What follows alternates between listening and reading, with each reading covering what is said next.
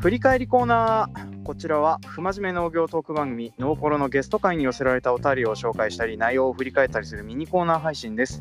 メインパーソナリティは私北海道在住30代米農家のジョンです。よろしくお願いします。今回のゲストさんは元直売所店員に聞く直売所攻略講座と食べ物と忌避の話の会に出演していただいた茨城県20代高野さいさいさんです。よろしくお願いいたします。はい、よろしくお願いします。よろしくお願いします。あの後、そのご自分でポッドキャストラ番組始められてらしたんですね。あの私もちょっとあのすいません。ここ最近本当にあの自分のポッドキャストしか聞いてなくてあ、いい、はい。ぬるりと始めてみましたよ。ぬるりと始めてらっしゃるんですね。はい。ぬるぬると更新しております。はい。でやってて思うんですけど、あのなんていうのかな、自分の音源確認ばっかりしてて他のポッドキャストが何も聞けないっていう状況になりませんか？いや、うちもう本当に自分のを逆に聞かないんで、ああ、そうでしたか。はい。本当に音質ちょっといじって無音の短縮だけして、あと行ってらっしゃいですからね。ああ、そんなもん、そんなはい。感じですか。はい、いやすみませんあの私あの内容をつ,、まあ、つまむのはもちろんなんですけれども意外とその、言っちゃダメなこととかあのここ削ってくださいとか言われることがあって。あーあのこの間もちょっとあのここ削ってくださいっていう風なのを頼まれた部分があったんですけどあの、はい笑い声が同時に入っているところを削らなくちゃいけなくてうん無茶だなって思いながら、えーやむを得ず猫の声をかぶせたりとかそういう風なのをねよくやったりしております。はいはい、まあちょっとそういう風な余談もありましたけどちょっとそのままお便りの方読まさせていただきますね。はい。でこちらの直売所攻略講座の方に、えー来ておりました、えーい。つもコメントくださる鳥ピザさんという方よりコメントいただいております。はい。読ん。でいきますね。はい。挨拶と付け届けという名の気遣い、えー農家さんと直売所の関係に限ったことじゃないですね。直売所という名称は一般的なスーパーに比べどれくらい直売なのか決まりがあったりするのでしょうか。生産者から一般消費者の距離の近さや中間ママージンの発生何回までとかっていう風な感じでコメントいただいております。はい。ありがとうございます。ありがとうございます。ちなみにこの直売所とまあ一般的なスーパーとの間のどのぐらいの距離の近さにあるかっていう風なの、えー、小野菜産地さんの方から説明してもらうことってできます。あ、わかりました。はい。と言ってもまあ私もちょっと言われてみればっていう感じでまあちょっと調べたんですけど、はい。まあ、直売所は生産者直売所で消費者なんで、中間マージンって言い方だと1個になるのかな？そうですね。あのーうん。直売所が間に入るだけで、で、はい。基本スーパーとかそういう風な場所になると、必ずあのー出荷先の例えば農協入りの市場が入りのそう。成果卸が入りのそえーそこに、うん、流通やら何やらの運搬経費やら何やらが乗りのして、最はい、で最終的にスーパーにつきのでまああのー結構マシマシマシっていう風な感じでねお値段が乗るような感じになってたりはするんですよね。はい、そうですねでまああのこの直売所攻略講座の方でも少しお話出ましたけれどもあのーなんですかねあの物がない時期に市場から買い入れてって話確かしてたと思うんです。ああはいはい。はい、でそういう風なのもあると、まあ、そこはちょっとスーパーみたいな感じの買い方にはなっちゃったりはするんですけどね。であとはあの直売所と市場を通さないので、まあ、大きく違うのがあのあれですね、まあ、季節に応じて金額とかが影響されるんですけど基本的にはうん。生産者側に値段をある程度決められる自由があるように見せられているっていうね感じだったりするんですよね。はいそうなんですよね結構やっぱその中間マージンっていうかあの中を挟まないからその生産者さんの方にこう利福がガッといくようになるっていうふうには載ってましたね。そうなんですよね。うん、まあなんですけどまあその代わりあの我々が普段今までやらなくて済んでたようなパッケージングとか、えー売れる努力とか、まあ、そういったものをまた別途ねしなくちゃいけなくなるっていう風なのもねちょっとあったりはするんですけど、まあ、そね、そのぐらいそうなんですよね、まあ、そのぐらいやれよという世界ではあったりするんですけども、まああのの 生産者とこういうなんとかな、農家とそういうなんかいろんな業者さんものを作るメーカーさんとの考え方の大きな違いで一番でかいのが、うん。我々ってあのなんていうかな植えた以上のものを売れないんですよね。だから、あのまあ、よくそのコーヒー豆屋さんとか知り合いにいてそれでちょっとはいはい。話聞いてあれだったのが、たくさん注文があったら仕入れればいいじゃんっていう風な話になるんです。先方だと。まあ、豆を仕入れてきて、あのあー。コーヒー焙煎して売るっていう。はい。ででなんとかのローストとつけて売れたりするんですけど我々の場合はその最初に植えたっきりそれ以降のことはできなかったりするので。うん、まあもう決まっちゃいますもんね。決まっちゃいますからね。そうなんですよね。まあ、なんでだからあの金額高く売りたいんだとかっていう風なのはそういう風な部分があったりするけれどもっていう感じなんですよね。スが。うん、結構うちの方ではあの、うんもう全くその市場の方に卸さないで直売メインでやるっていう人も結構多いですね。ああなるほど。まあそれはこの辺に限らずかもわかんないんですけど。まあ、やっぱりあのうん。面倒はかかっても、あのうん。直売メインの方がねあの金額動きますしあとそううちの近所にも、はい、はい。直売所だけでやってうん。る少量多品目農家さんがいたりもするので、あのうん。まあそうなんだろうなっていう。はいでしょまあし光り輝いてる側の農家さんはそっちだなっていうふうなのはねいつも、まあ、光り輝かないと仕事が来ない農家さんっていうのも言えたりはするんですけどね。うん。はいまあそんな感じで、えーはい。ちょっとコメントをいただいておりました。であとははい。まああのあれですね。えっ、と挨拶付け届けっていうか気遣いっていうかね、うん。あのここ最近でもすることありました。あのここ最近。うんはいはい。付け届け。まああのそうなんですよね。まああの普通に、まあ、直売所とかその辺とかは、はい。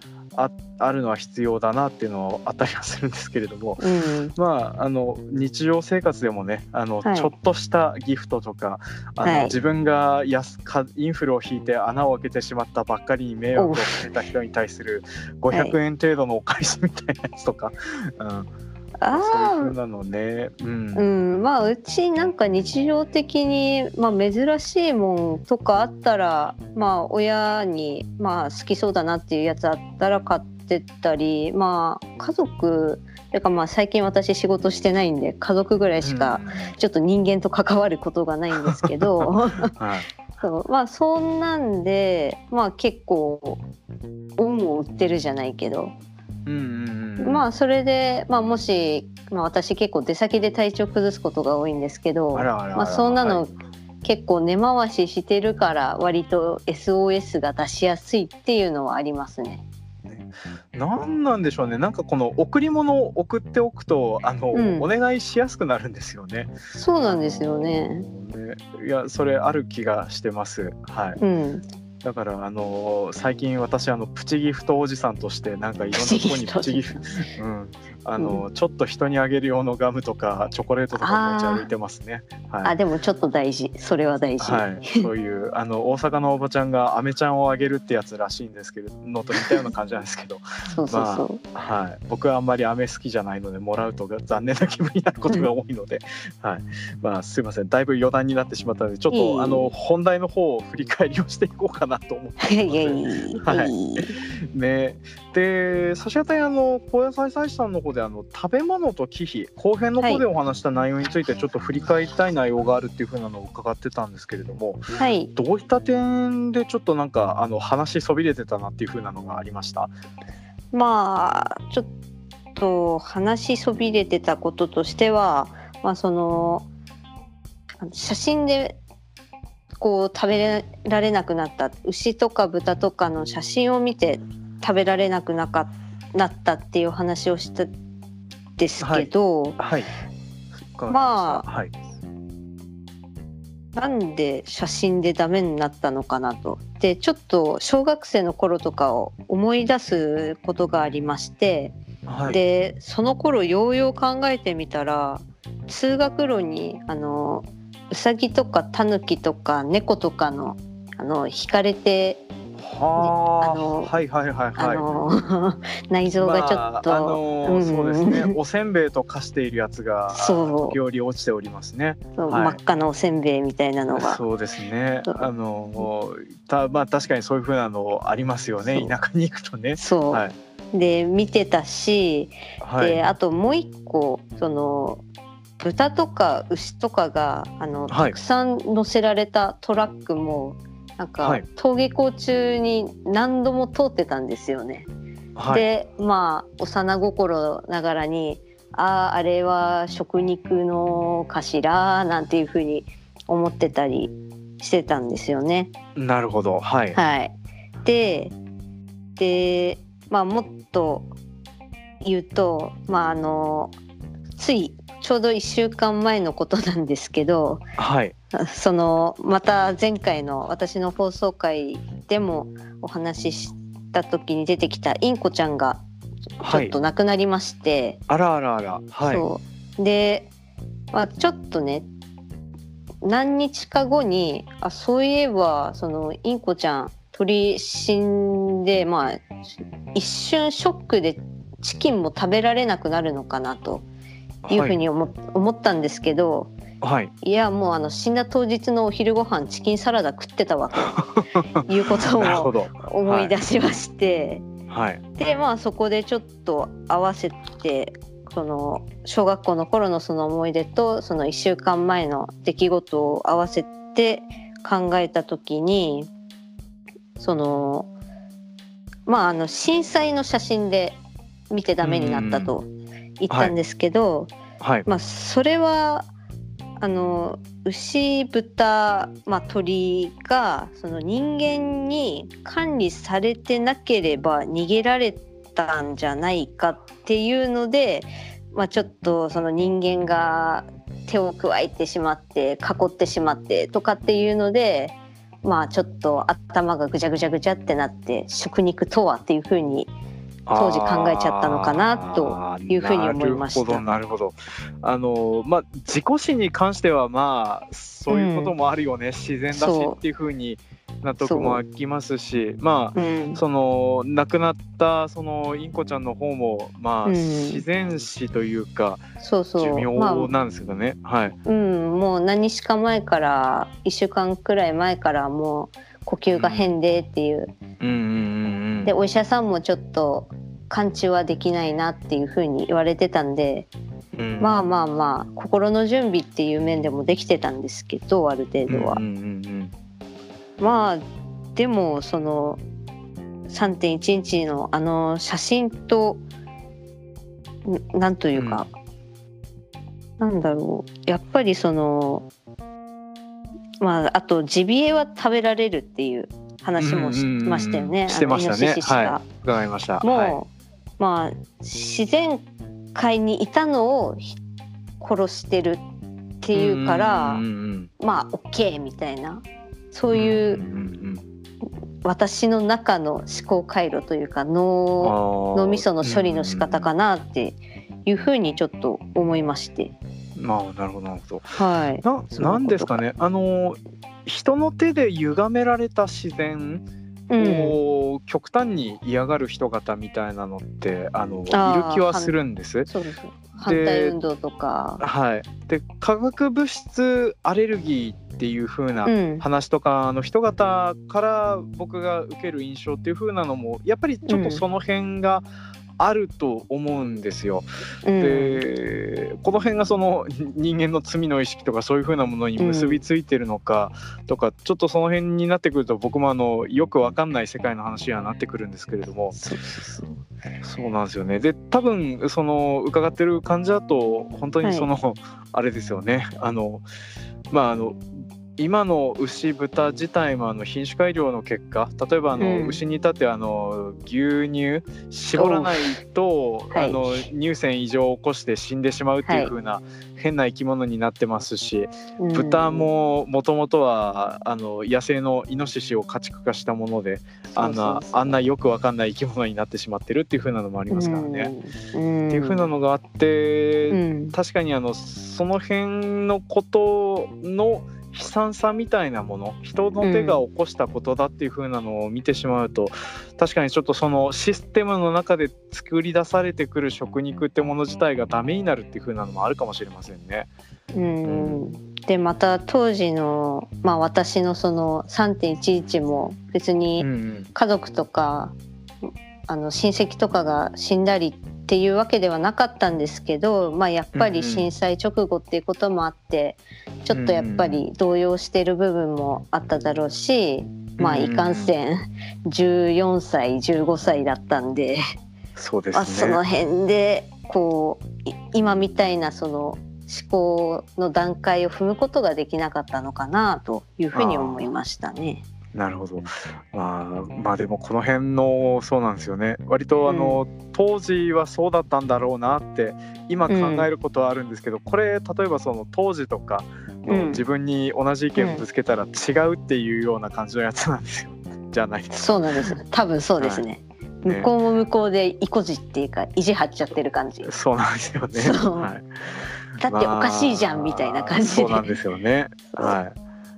だからこの辺はもう納得の問題とかそういう世界の話になってくるので掘り始めるとあのすごくちょっと手に負えない問題になってくるなっては思いつつ、はい、もうでもあの止まん止まんなくなっちゃいます。止まんなくなっちゃいますね。まあでも結構この回僕自身はすごく興味深い話伺えた回だったなっていうのはあ思っておりまです。す。あの、はいい、やうそそもそも例えばあの、まあ、ベジタリアンとかそういううん。食べ物の思考で、うん。なんでか知らないけどあの攻撃的になる人いいるじゃないですか。いますね。うん。でその人方と、うん。あの本当は話をしてみたいなと思うんですけど逆に聞いてくれないだろうなっていう風なあの、まあ、もしかしたらあの喋れるベジタリアンの人が出たらちょっとまた出てほしいなとかは僕自身は思ったりしてるんですけど、うん。でもあのなんていうかなけ喧嘩にならずに話ができる貴重な例っていう風な感じだったので、うん。うん。まあ私自身もまあ、うん。今はもうあんまり食べられないとか食べようと思わないっていうのはあるんですけど、まあ、全然その何ですか？あのお肉屋さんとかの、酪農家の皆さんに対しては別にまあそうそもそも人間なんて生き物を殺さないと生きていけない生き物だから。ねはいまあ全然しょうがないよなっていうふうに思いますね。うんまあそれで私もちっちゃい頃は恩恵受けてたわけだし、うんっていうので全然批判とかはむしろできないっうんていう感じです。うんはい。なるほどなるほど。いやありがとうございます。いえいはいえいえ。ね、まあそしたらちょっとなんかいい感じで話がまとまってしまってたんですけれども。あとはい。なんかよかったら高野菜菜師さんのラジオ番組の告知の方あるようでしたらしていただいても構わないんですけれどははい。じゃあ、い、はい、お言葉に甘えて、えーぬるっと始めたラジオ58.31314なんですけど、まあこれはあの、なんなんですかねあのまああんまりアップアップというかあの、うんうん。わーわーキャーキャーした感じじゃなくてもう本当にあのまあ感想をいただいた感じだとあの淡々として、淡々と聞けるっていううんうん。ラジオ番組だとかあと逆にフラットすぎて笑えるっていう感想もいただいたくらい まあそんな感じ。でテーマも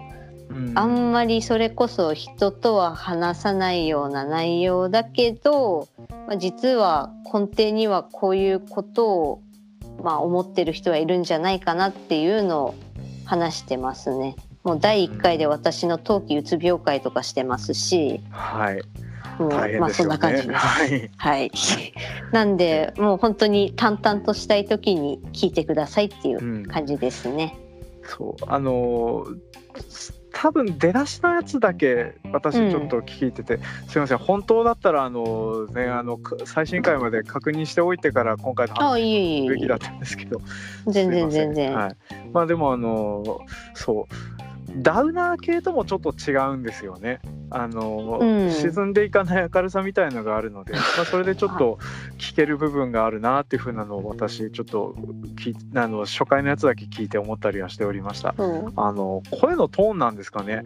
あのまああと BGM も結構ポンポンした感じっていうか、じ、うんうんあれだしそうそう私自身もそんなにテーマは重いけどいやーまあそんなうつうつとしなくても話せるはずっていうのがあるんでまあみんなこういうことテーマとしては重いけどまあ何らかのタイミングでいろいろ考えたりしてるんじゃないのみたいな感じで、うん私はこう考えてるよっていうそんな感じで配信してますね。なんでちょっとそういう風なのであの私多分あの冬季うつ今これから乗り越える時期に入ってきてるんですけど、これからあのまたあの農業うつが始まりますので、まあ、その合間にでもちょっと聞いてあの、はい励みにさせていただこうかなと思っております。ぜひぜひ。はい、あの他のみなあリスナーの皆さんもちょっと同じように聞いていただけたらなというふうに思っております。はい、お願いします。差し当たりそんなところでちょっと振り返りコーナーはこの辺で締めさせていただきたいと思います。はい、はい、というわけで、えー今回のゲストさんは、えー茨城県20代高野菜菜師さんでした。よろしありがとうございました。ありがとうございました。